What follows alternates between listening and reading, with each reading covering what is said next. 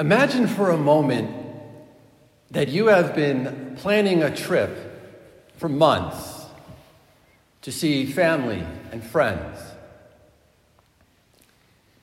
And after waiting patiently for so long, the day has finally arrived when you will be able to see them. And so you arrive at the airport, you go through security, you get on your plane, and you're ready to go. And all of a sudden, the, the pilot comes over the intercom system. And he welcomes everyone, and he says, But before we take off, I have a few announcements to make. And then he says, The flight that we're about to embark on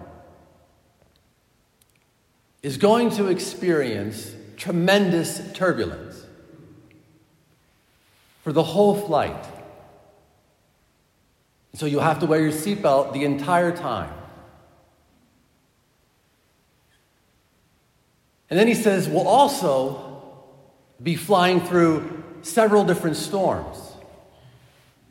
And the plane will be struck by lightning several times. And then he says the flight attendants who are normally here to serve you, because of all of this, will not be able to help you. So there'll be nothing to drink and nothing to eat for the entire flight. And he says the person sitting next to you will be the rudest passenger you could ever imagine. Then he says, Don't worry, because I, the pilot, know how to fly under such conditions. Do you stay on the plane? Or do you consider other options?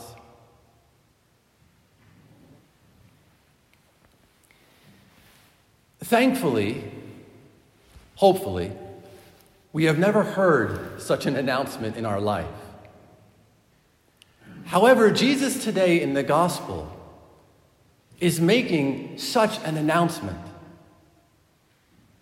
And we don't want to underestimate both how dramatic and how intense this announcement really is. Jesus is speaking to those who are following him or who desire to follow him.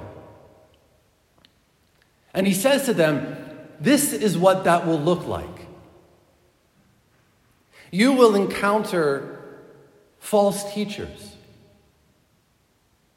You will experience wars, plagues, earthquakes, famines.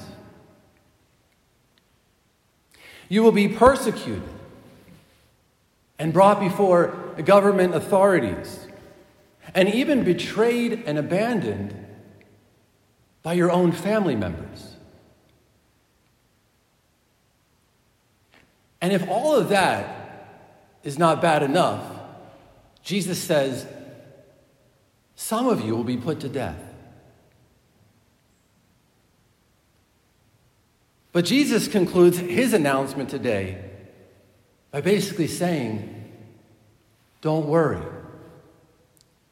I know how to be God under such conditions. Do you stay with Him? Or do you consider other options?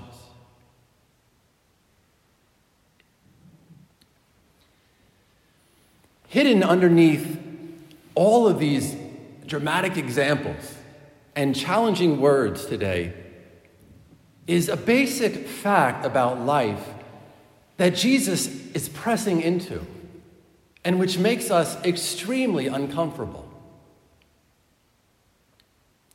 And this basic fact is that the only thing certain about life is that it is uncertain. No matter how much we might plan or prepare for the future, all of which is important to do, of course, none of us knows what life will be like in an hour from now, let alone next week, next month, or next year. And this uncertainty about life includes, at least externally, our life with God in this world.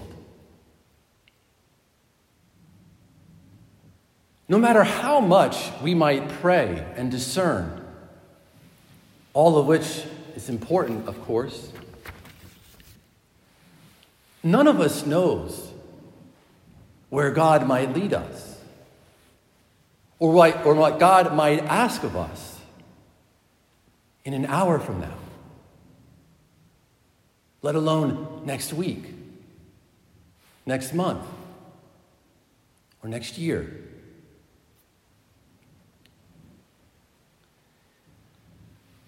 So, where in all of this is there any comfort? Is there any consolation? It is in the fact that internally there is nothing more certain than God. There is nothing more certain than God's presence. There is nothing more certain than God's love and God's care for us. Even when everything may seem or feel like it's falling apart. Even amidst all of the turbulence, the lightning strikes, and the rude passengers, God is certain. This is why Jesus says today at the end of his announcement, Not a hair on your head will be destroyed.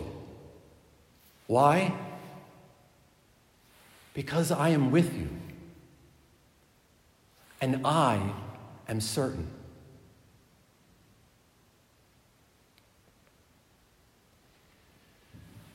And for us to experience this truth more deeply in our lives, all we have to do is simply step back for a moment and just look at our own lives. How are you and I here today? How have you and I survived the uncertainties of life that all of us have already faced in our own unique and personal ways.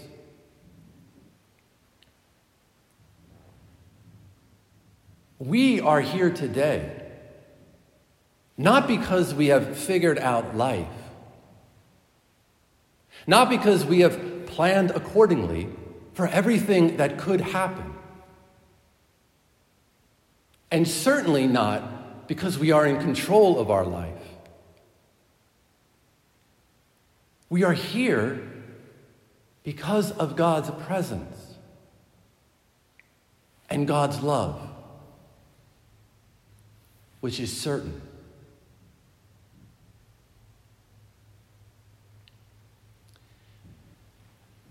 Wars will occur. Natural disasters will occur. Scandals in the church and in the government will occur. Sickness, pandemics will occur. Yet in all of this, Jesus knows how to be God under such conditions. Will we trust him?